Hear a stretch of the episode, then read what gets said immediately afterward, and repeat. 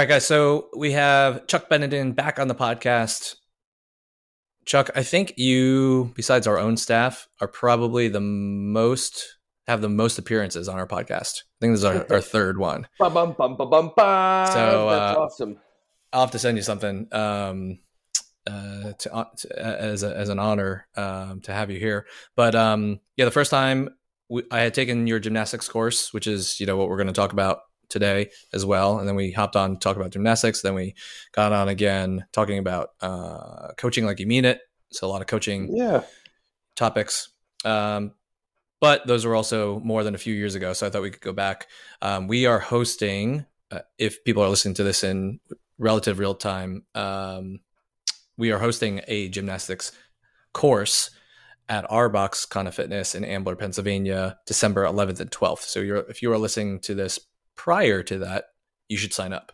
You And Chuck will be gracing us with his presence uh, as instructor. So I thought what we could do is kind of give people a sense of what all of that entails, uh, why they might want to think about doing it, uh, and even if they're not local to us, um, once it does appear or pop up near them, why they might want to uh, to dive into this world of gymnastics.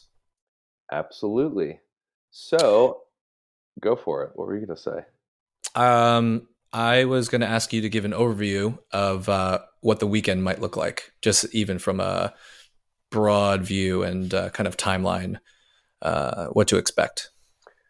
So, um, the expectation of the weekend, I think, is a a bit of a blurry line in the expectations that a lot of people have from other seminar experiences. So, I think there's a lot of education pieces in our industry that people go through as coaches, um, and it ends up being a lot more instructing and learning kind of sequences of instruction as ways to manage groups of humans and not quite as much coaching, really looking at identifying and changing behaviors. Um, and you can even think about like somebody's squat mechanics or a behavior. So I think that from a coaching perspective, we do a very good job of contextualizing a lot of what really what really happens in coaching interactions and what makes coaching interactions more or less favorable.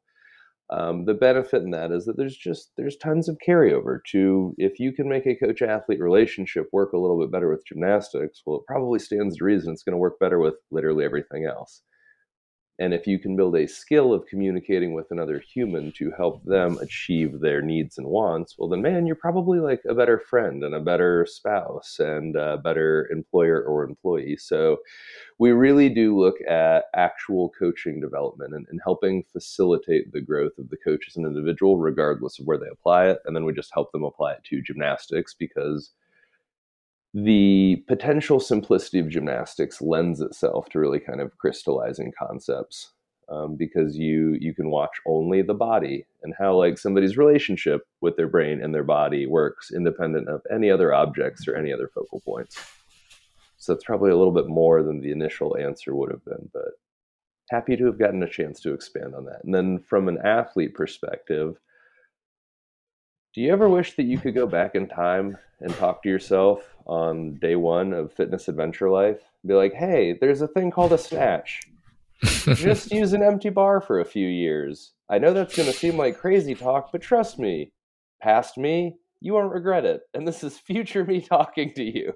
And so I think for a lot of athletes, it's a chance to relearn things the way they wish they would have learned them the first time. And I think that inherently, most athletes in our community, if they're honest with themselves, they know that their gymnastics are super lacking. Often they don't have to contend with that until a test piece like the Open or an online qualifier mm-hmm. and then they're usually fairly disappointed with where it seems like their overall fitness has landed them. But in reality, it's often being exposed to the weakness of their gymnastics because, statistically significant, most people don't follow the general hierarchy of athletic development that Glassman had outlined for CrossFit. Um, and it, it substantiates itself pretty well that if you can't move your body, moving your body plus something else is probably not going to work a whole lot better. Right. You know, a lot of people get into the weightlifting. They love the weightlifting, but that's near the top of that pyramid, sport being the the apex of it. Um, whereas gymnastics is obviously further down. Um, I think a lot of people might look at the gymnastics course and think either they need to be a very good gymnast or, or good mover of their body already and have muscle ups and, and have handstand walks. Um, and then I think the other thing people probably assume is that they should be a coach in order to take this course um, yeah. or that it's designed just for co- coaches.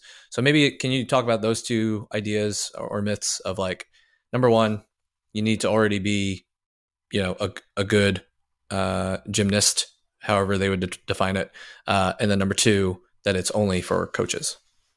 Yeah, so I think that relative to that first conversation that we actually just kind of piggyback off of, um, if we look at it through the lens of future you talking to past you to direct you to a better present, regardless of the ability level that you're at, like you might as well fix what's broken as soon as possible. And I think that, like, you know, pushing it further out, like, well, I know that X, Y, or Z is lacking for whatever variety of reasons, whether I understand them or not, but I'll do something about it next year or on Monday or after I'll, I'll get a muscle up and then I'll worry about making it better. Or, mm-hmm, you know, mm-hmm. I can mm-hmm. only do three kipping pull ups. So it doesn't make sense for me to go and like actually work on the thing until I can do more. Why would you want to be better at being worse? And so, regardless of where somebody's at in their journey, if they suspect that their gymnastics could be better, we might as well figure out how to make it good as easily as possible, as intelligently as possible, as soon as possible and that kind of bridges the gap for the people that sit in there. There's a ton of people that come through the course and little, you know, howdy doody, beginning of a seminar, everybody's getting to know everybody. Hey, I'm I'm Jimmy from, you know, Wichita Falls or whatever. Most people then on the athlete side of things, the very next line will be like, I'm just an athlete. Be like, cool, so you're here just as an athlete. Do you feel like you are better at tasks that you understand more? and I think most people would understand like, yeah, I actually I've I've gotten a whole lot better in my career as I've advanced because I understand the principles of like the things that my job or my, you know, whatever entails. We we almost universally find just how humans get their human on, the brain talking to their body, the more we understand something inherently, the better our actions, reactions, and like the effort that we consolidate towards that end goal end up paying off for us. Mm-hmm. So building a base of really understanding the thing that you're doing for yourself and how it works, even if it's just for yourself, not for other people, and kind of that coaching lens. Like if you can really understand it, could you teach it to an eight year old? Cool. If you, even as somebody that can't do pull ups, can figure out like how you would explain how a pull up worked to an eight year old and build for them a sequence of logical progressions to get them from not having a pull up to having a pull up, do you feel like you'd be able to manage yourself over a lifetime with your fitness? And if you're just an athlete and you do agree that you would like to do fitness things for the rest of your life, is it fairly logical that there's going to be pieces of your life from now until the end of it where you're going to be doing exercise things without a coach? I would reason to say that that's a pretty good bet. So at some point, inevitably, as long as you're looking to do the thing that you're doing now better for the rest of your life, you're going to have to coach yourself. And you have that phrase, RX is understanding. Yeah. Like we've talked about that I before, like but that. yeah, the RX, people hear RX, they think about the weights and the, you know, the pull ups and blah, blah, blah. But we talked about this before, but R, if RX actually means understanding, then you that implies uh, a certain um, assimilation of that knowledge and applying it to whatever it is that you're doing right without yeah. just going through the motions to go through the motions or for some of our people who may be gifted enough to be able to do the you know more shallow rx t- definition yeah. right just muscling through things without actually understanding what it is they're doing. Yeah. Um, and, and through the seminar, we really look at it as, you know, very deliberately building conscious competence. Mm-hmm. There's a ton of people in our community that can do some gymnasticy things, but a lot of it's unconscious competence that didn't sequence as mm-hmm. it should have through mm-hmm. conscious competence to get there. And so, you know, quickly raise your hand if you got your first muscle up and you have no idea what you did prior in the 10,000 failed attempts, right? Like, yeah, it's all of us because we were we were a little bit ahead of where the knowledge and the coaching ability in the community have fortunately ended up. And my guess mm-hmm. is you got into this, you know, well over 10 years ago. And I think we talked about this probably on like maybe that's the first podcast. Like Yeah, I think we both around 2008. Yeah, like there was yeah. just there was no references and nobody was nobody was looking at how do we get just general normal humans to be able to do things like muscle ups and walk on their hands beyond like, hey, this would be a good challenge to aspire to rise to. But being able to step away and look at how do humans build habits? How do humans build behaviors? How do humans build repeatable actions that they can progressively improve upon? Um, and man, like it's just it's so much cooler to approach these things now, and and I think that's a lot of like what drives me in my coaching well, I know it is. It's it's having conversations with the younger version of myself, mm-hmm. but very much so being like, no, you don't get it. If you get it, it gets better and it gets easier. And I think a lot of people can have a a momentary kind of tripping over the truth and realizing like, oh shit, that is the case in the context of fitness, like with their snatch. You were trying to learn how to snatch. Somebody was telling you like chest up, shoulders back, knees back, you know, armpits, whatever, like a million cues, and your brain mm-hmm. is just completely overwhelmed. And the cues didn't even make sense because your level of reference was already exceeded. You're like, I can barely get in this setup position, so you don't need to like tell me how to continue moving up this ladder. Mm-hmm. But lo and behold, years later, after a lot of very deliberate practice, because inherently everybody in our community does move into building their weightlifting movements, not everybody, but the vast majority, through like conscious competence. They're like, oh, I'm working on Mm-hmm. Tall snatches or high hang snatches, so I can figure out my third pull, so I can be faster and more consistent under the bar. Like they're looking at the very obvious logical breakdowns in the moving movement. They are building conscious competence. They're drilling it, rehearsing it, and repeating it until it then becomes unconscious competence. Even if they don't know that that's what they're doing, even if they're not mm-hmm. thinking about it that way, like you do the Burgener warm up two or three times a week for five or six years. Weird it starts to work, right? but you know, when was the last time somebody went through that process with any singular piece of their gymnastics, regardless of the level that they're at? So, regardless if we're talking about like the athlete, if the correlation's the Burgener warm up, that's like just only ever snatching PVC, but they're going through the sequencing, the positions, the shapes, all of that, or the person that's you know snatching double body weight, and they have built that progressive sequence on an empty bar a million times. Um, there's nothing that correlates to that in people's gymnastics. Nobody goes through just like on the smallest, lowest level, like restoring the range, stabilizing the range, building the skill, and then like drilling a repetitive pattern that is moving correctly because we did the right things to get there as just a general piece of a warm up. I would reasonably feel like it's a safe assumption if you went through like a Burgener warm up version of a pull up or a muscle up every day, you know, that you had some element that was similar in your training for several years, you'd get way better at pull ups and muscle ups, even if you actually didn't do anything else beyond build that more conscious competence and better neurological sequencing through just the deliberate act of practice. Um, yeah. After I took your cert, I went back and revised our what we call base camp uh, yep. process, which is our onboarding process, and worked in things like uh, scap push-ups, scap pull-ups, um, hollows, arches, all of these basic shapes, and um, partly because of that, but then also uh, we use level method programming, and Nathan Holiday is very big on you know the foundational foundations of, of both lifting and also gymnastics. So there's a lot of scap push-ups, a lot of scap pull-ups, a lot of hollow shapes, arch shapes, um, you know, a lot of these universal shapes and and basics of gymnastics, and we work those in very often, if not every day, um, close to it. And um, you know, it's interesting. People are not getting their first pull up um, just by the sheer, you know, uh, pull and then frog kick and you know Yeah. all that crap.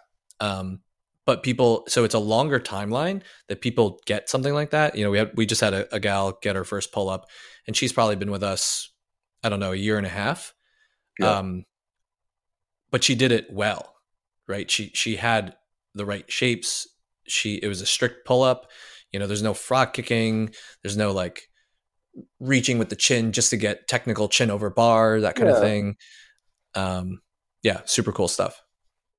Yeah, it's you know, and it also will so the the dividends pay out the further you go on the timeline. It's kind of like you know, it's a mm-hmm. compound effect of doing the right thing a large number of times until eventually the right thing becomes automatic. Kind of what we're talking about Yeah. is unconscious competence.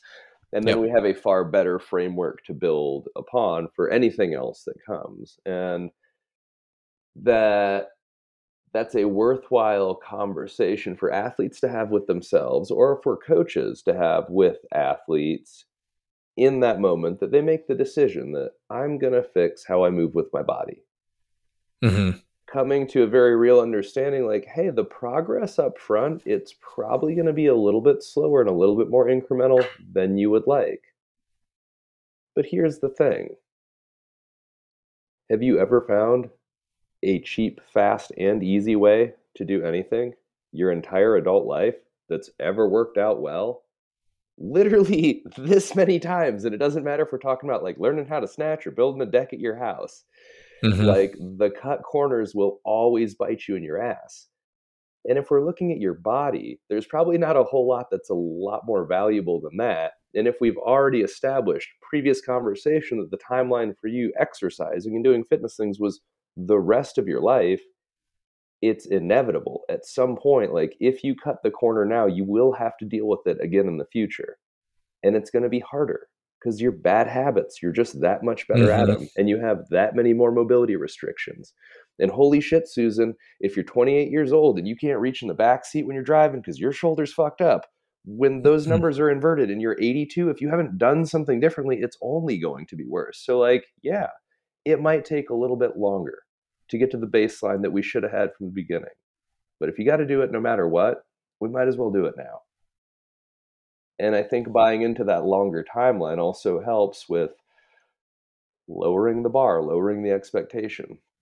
You know, a Mhm. ton of people like obviously through what I do in the community, there's a ton of people that are like, "Hey, can you help me come up with like, you know, my own progression for XYZ?" Like insert literally any gymnastic movement you could even think of or a weightlifting movement because I actually love coaching weightlifting. Um, spent a lot of time doing that. Um, but I'll generally give them something a little bit more skill prescriptive that is progression based rather than scale based. And I'll say, hey, just do this three times a week for three weeks.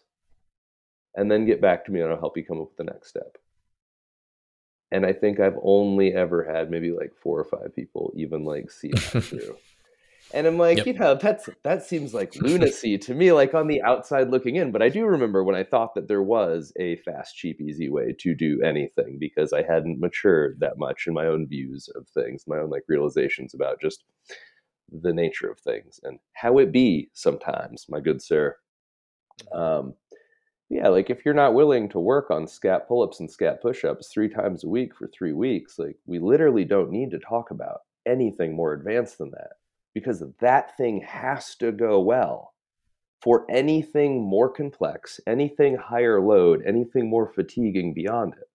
You realize that, right? Like if you can't overhead squat an empty bar well, any amount of weight above that is exceeding the capacity of what you can do well.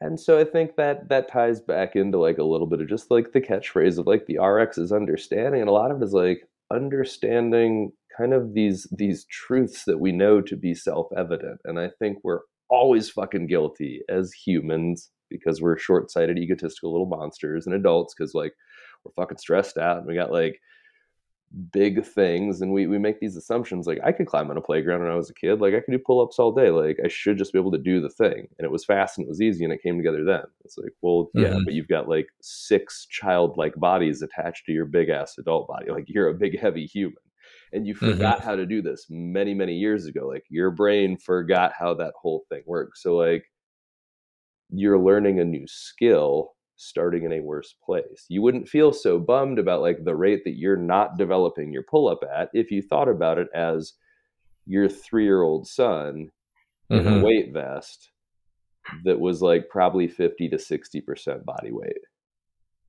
you'd be like right. oh well yeah i'd be surprised if he could hang on the bar you're like, right. Yeah. And part of it is also people's, you know, uh, I mean, obviously people's impatience, but also um, this idea that, you know, these progressions might not look like the thing that you end up wanting to do. Right. So they see someone doing a muscle up and it's like, I want to do that. And it's like, all right, cool.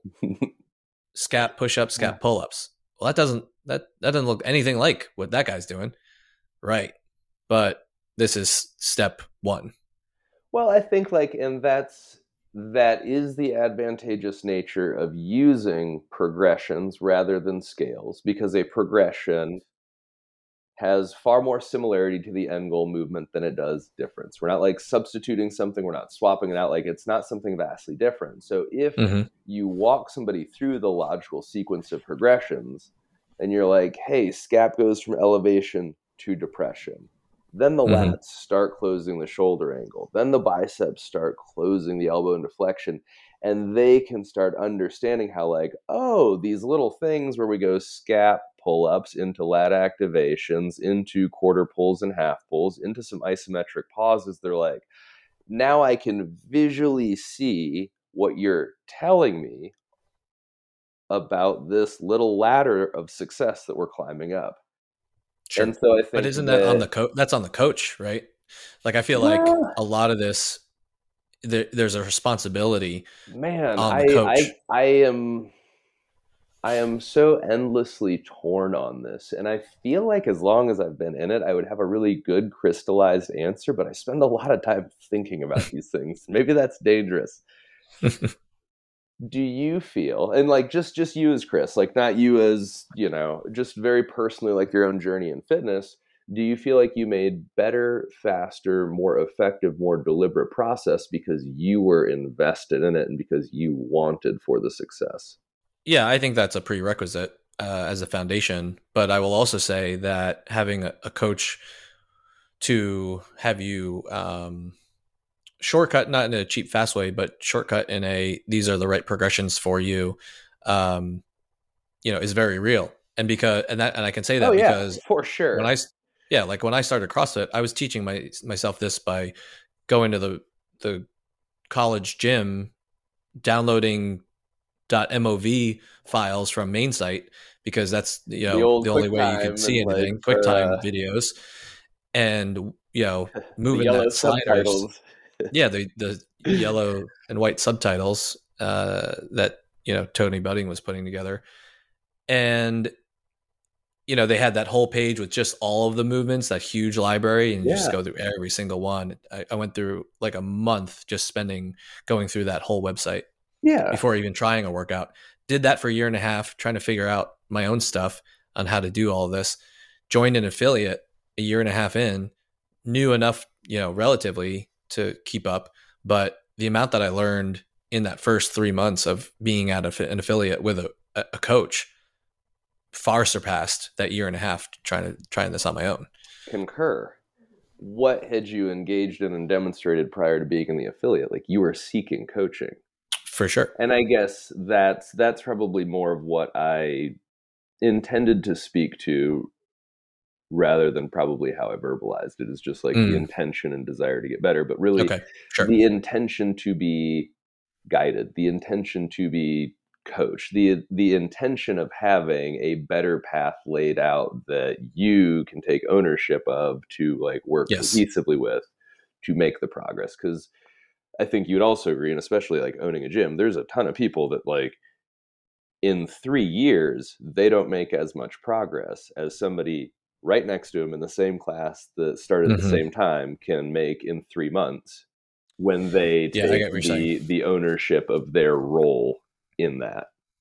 Sure. Yeah, that's fair. And Someone yeah, who, so who's like- willing to take it slow and, and take the progressions to knowing that the payoff is going to be further down the line, but it's going to be a better payoff. Just like, you know, investing, you know, that that curve doesn't start hockey sticking until late, much later on. Yeah, and like what they can control in that is the will that they put forth. And so I Mhm. guess that, you know, the will is determined by the individual or the athlete, but the coach accelerates the skill.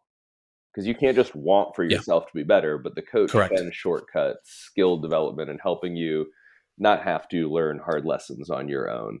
But the Correct. more will that the individual has, the better the coaching process works, and the better that even Sans coach just effort counts twice. I guess is the Yeah. the the interesting little little little quip on that. Um, Yeah, I consider you know I, I consider myself lucky because our members uh, are very invested in uh, the learning aspect. Right, one of our core values is learning. So you know whether that's because we do put it out there in our social media or because it's just the area that we're in or, or whatever the case may be. You know, our members are very open, receptive, looking, Yeah. actively seeking this. I do put it on the coach though because they're the professional. In in my mind, they are the teacher, they are the instructor, they are the the the guide. Uh, you know, if we want to go story brand, um, who to me has the greater responsibility to I not agree. just you know I've I've had people say yeah I've, I was at this gym and they said to just pull harder, right? Or they, you're they like, just said to pull, well, that's just not pull up." it. right. And to me, that's just that's not professional. It's not It's lazy. correct. It's lazy, right? It's lazy Um, and it's selfish and it's short sighted and like I don't know. There's there's a million downsides and detriments to it. Um, least of all is like that both parties are missing out on a great experience because people like winning Yeah. is very cool to be a part of. Yeah, man, that's it is it is never it is never lost on me that I can't ever seem to wrap my head around why there are people that are involved in this industry in any context or capacity that like don't absolutely love it and want to do it really well for the sake of doing it really well. Because at the end of the day, you're dealing with people's health and fitness. So, like their bodies, their physical states, that's a priceless piece. You are occupying time, no insignificant amount of time as like a service provider. Because sure as shit, nobody else sees a doctor or a lawyer like five or six times a week unless your life is fucked up. Um, so, like, there's there's an incredible amount of time occupied in working on their health and fitness and so all of those are priceless things and so like holy shit man like be happy and lucky that you get to be a part of it um Mhm. yeah i forgot what we were talking about prior to that Yeah, I don't know either. Um, tangenty let's let's talk. So um, let's talk about uh, bigger timeline. So when did you start coaching um, seminars? uh 2011 Okay, so in ten years, what have you seen change? Oh, this takes Uh, us actually full circle back to right where we were in the conversation that it's incumbent on the coach to help kind of redirect people as a guide. And agreeing to that point, a big piece of what a coach needs to do, and in their coaching development, and this probably goes into where you're talking about like 10 years later, like a lot of what I've changed my own coaching, what I would do differently, or just like lessons learned in over a decade being on kind of like the pointier end of the spear, so to speak, of like coaching coaches with Mhm. the vast majority of my time and energy. It's incumbent on the coach to redirect people as a guide because a good coach should recognize all of the errors and failure of human nature and human behavior. Does that make sense? Talk about that more. So, fixing somebody's squat doesn't need to happen if that person has maintained a good, functional, healthy squat their entire life. So, as you work to fix the squat, it's probably fairly beneficial to figure out, like, why can't you squat well? And why hasn't that been important enough to you to do something about it until we made it to this juncture in your life?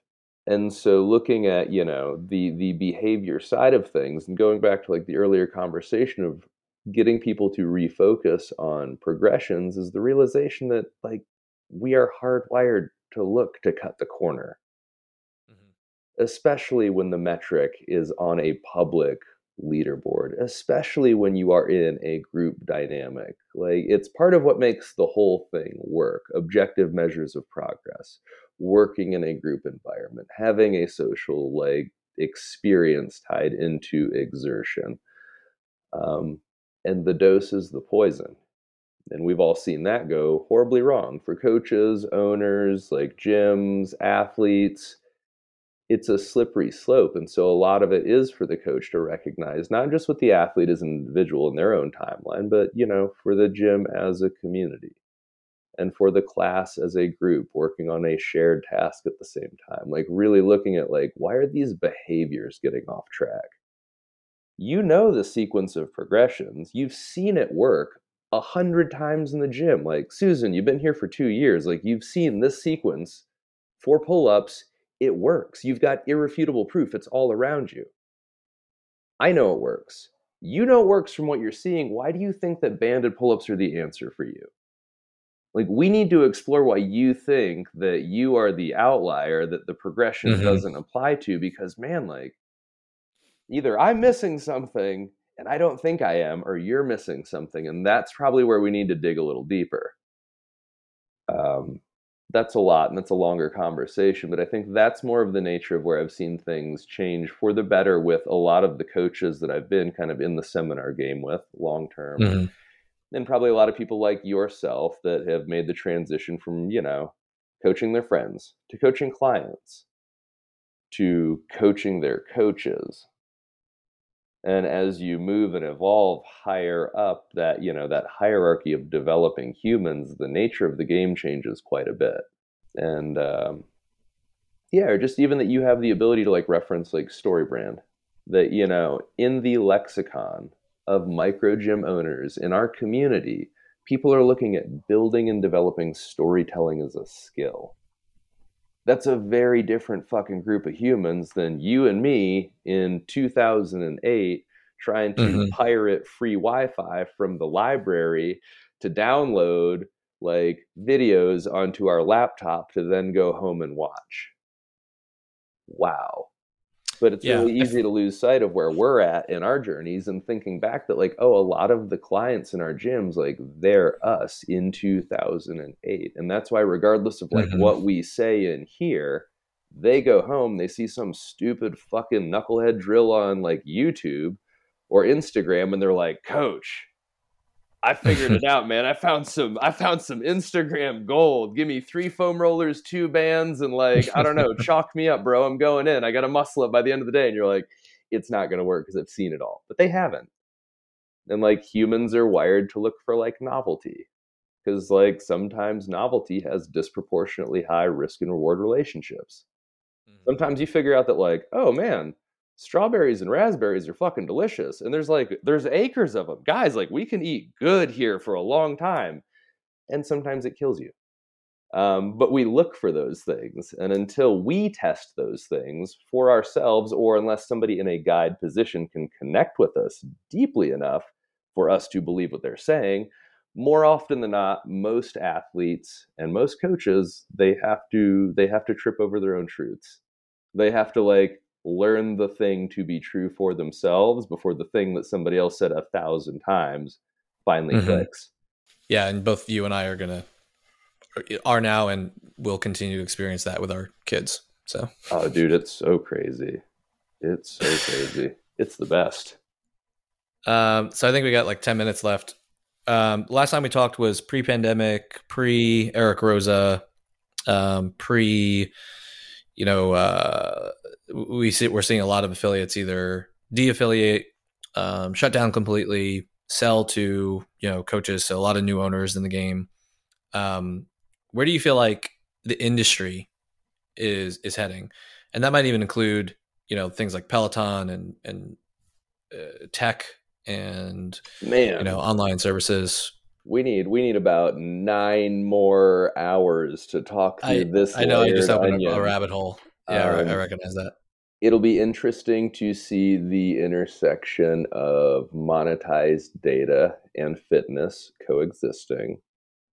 Um, that's all I'll probably go into with that without making that like a crazy long rabbit hole because that could get like very very off track. But I am I am genuinely fascinated in that, and I think that potentially how the powers that be gamify the system, there could be some big wins for like humanity and society as a whole. Um, to give a short, short little like piece on that as an example, so that people aren't just like, "What the fuck are you even talking about?" If we could apply taking something like somebody's workout scores from SugarWOD or beyond the whiteboard to customize like health and life insurance coverage for them based on being able to model far better actuarial risk of what that would mean for the person like taking on the financial risk of insuring their health or their life. We could do really favorable things for everybody involved rather than try to take this ever widening chunk out of the middle of a shitty bell curve distribution of people's health and their death. So, as like one example of where I personally feel like monetized data applied to health and fitness could change entire industries for the better. One example, I got like a bunch in my head, but that'd be a fun conversation to have like some beers over. Um, I think that there is a necessity for some of the structures that exist in CrossFit to move into trying to like choose wording carefully. Um, just more deliberate organizational structures because, and you probably even know this from your own gym, like you can grow and not all growth is good relative to where you're at operationally. And because CrossFit sure. had some secret sauce, like, dude, in what other universe did you get a a bunch of people all over the planet to potentially develop like orthorexic exercise behaviors as people who had never fallen into any type of like fitness, lifestyle, gym membership, athletic endeavor. The fact that like at scale, we've got people that like now people are coming in, they're like, yo, you guys need to remember that last line of world class fitness in 100 words. And like, you need to regularly go and play new sports because like we've got millions of people exercising two or three hours a day and getting like incredibly fit, not just like two or three hours a day in like orthorexic dysfunction on a treadmill trying to starve themselves to nothing but like world class athletes being built in like industrial parks right down the road all day every day and that's pretty nuts and so whatever like it it works so well that in effect like that piece of methodology and its efficacy helps scale the business and the brand faster than anybody ever could have predicted dude and like you know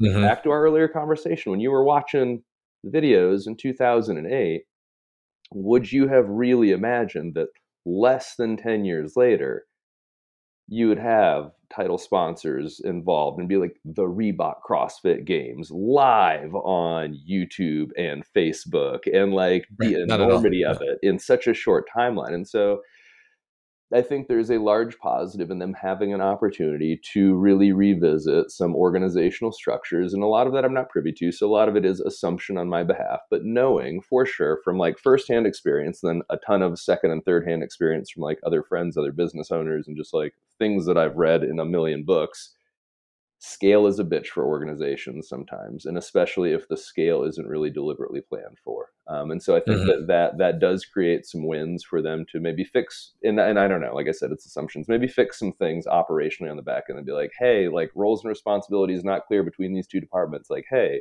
you talk to him and he talks to her, but really like they could just talk. And so I think it's probably a really mm-hmm. good opportunity to future proof the business and the brand relative to yes i'm comfortable saying like future proof i think a lot of people are like it's dead and i'm like nah because it works too well like it it can't right. not exist we've got i've mentioned this on like other things and it's a, it's like a talking point but like dude there's a whole 30 bowl at chipotle like Fraser was running like paid promo for burrito bowls at Chipotle. Like Nike's here. Like it's it's the genie's not going yeah. back in the bottle. The bottle might change, but like it can't go away. It it just can't. Like it's too big. It's mm-hmm. it's too big in the the face of the planet relative to diet, exercise, nutrition, and performance is forever changed. We have broken a ton of what existed in like traditional strength conditioning models and like peer reviewed literature. And they're like yeah no none of that's ever going to work out. And be like it just it just did. Oh and they did it too. And uh yeah we don't know why it works and how it works but like that's that's pretty good that it does so let's keep exploring.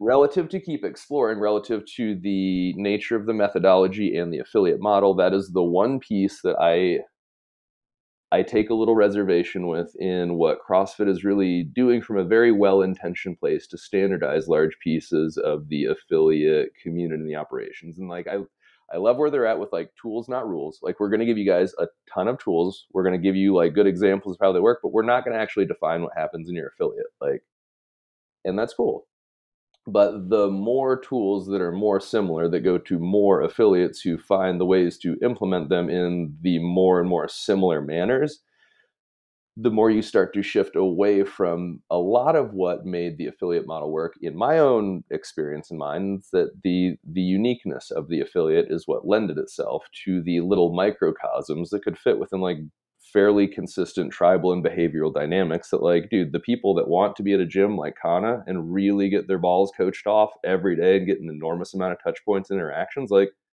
they can go there and they can do that and the dudes over here that just like they don't even own shirts anymore and like you know every day is a three a day and like whatever like they can go congregate over there and that's cool mm-hmm. humans will always behave differently relative to the individual, but they will always behave similarly in group dynamics and social settings. We're just it that that wiring predates so much more of what we'll ever be able to like fuck with and manipulate. Like people just get their people on. And so the more that you start homogenizing what some of those environments are, the more I'm concerned about there always being a place for the coaches, the owners, and the athletes to all independently like pursue the philosophies that would be innate to them. Now that's different because like CrossFit's very aware of that as a potential problem. They're looking at like, hey, probably we're looking at potentially dividing the community, at least as a thinking exercise, into thirds. Third of the community is like follow and cap and like the affiliate playbook and like doing really similar stuff. Third of the community is just really like following other outside solutions. Like they're they're getting some help from Two Brain, they're working with Fitfiliate, they're getting their programming from Pat Barber, like, you know, whatever. Other third parties and then they assume that like a third of the community is going to be like just as punk rock libertarian as like most CrossFit affiliate owners are, and they'll be like, anyway, we're over here doing our thing. And that's cool because like they're already looking at it through the lens of having a place for every potential scenario where they can all coexist and thrive. The reservation that I have is if you think back to like a lot of where software became very interesting was when open source models became more freely publicly distributed and like we got to see more iterations at scale advanced product development on way shorter timelines with way better returns mm-hmm. that's what we have found with crossfit is as soon as we had like you know 17,000 gyms running these programming experiments like man people got way fitter way faster as the community had the opportunity to look at like just the fitness and programming side in an open source nature. We've also figured out some incredible things as a community of businesses that exist in a microcosm in an open source, very free market way that, like, you guys can all get your gym on however you want. And we're going to figure out some pretty interesting little commonalities of strategies that, like, the people that are better at this have going on.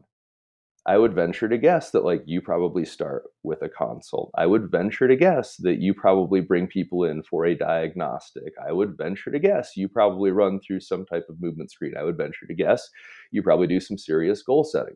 I would venture to guess that you probably bring people onboarding initially through a higher volume of PT sessions. I would venture to guess that the majority of the members that you focus the majority of your time and energy on have somewhat of a hybrid membership where they have class access some amount of PT, and some personalized programming. Those are all assumptions without us having talked in like three years. Did I get at least four or five of those right?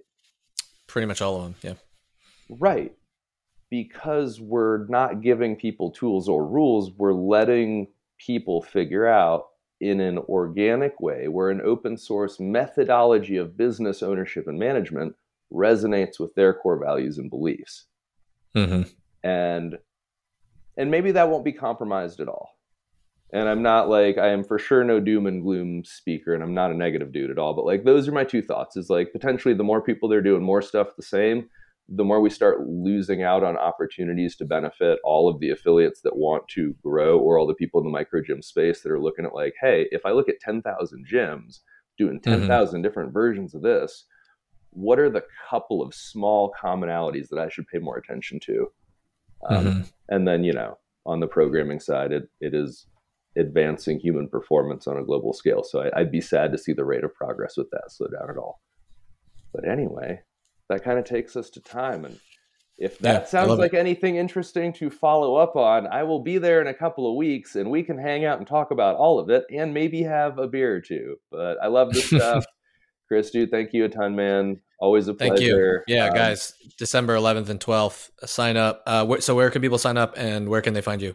Um, thegymnasticscourse.com, and there's navigation links to get to a registration page. Uh, I will be posting it in my stories regularly. There's a link to the TGC Instagram in my bio that'll take you to a registration page. Um, if you can't find it, you can find me at Chuck Bennington on Instagram. DM me if you can't get to it. I'll set you up.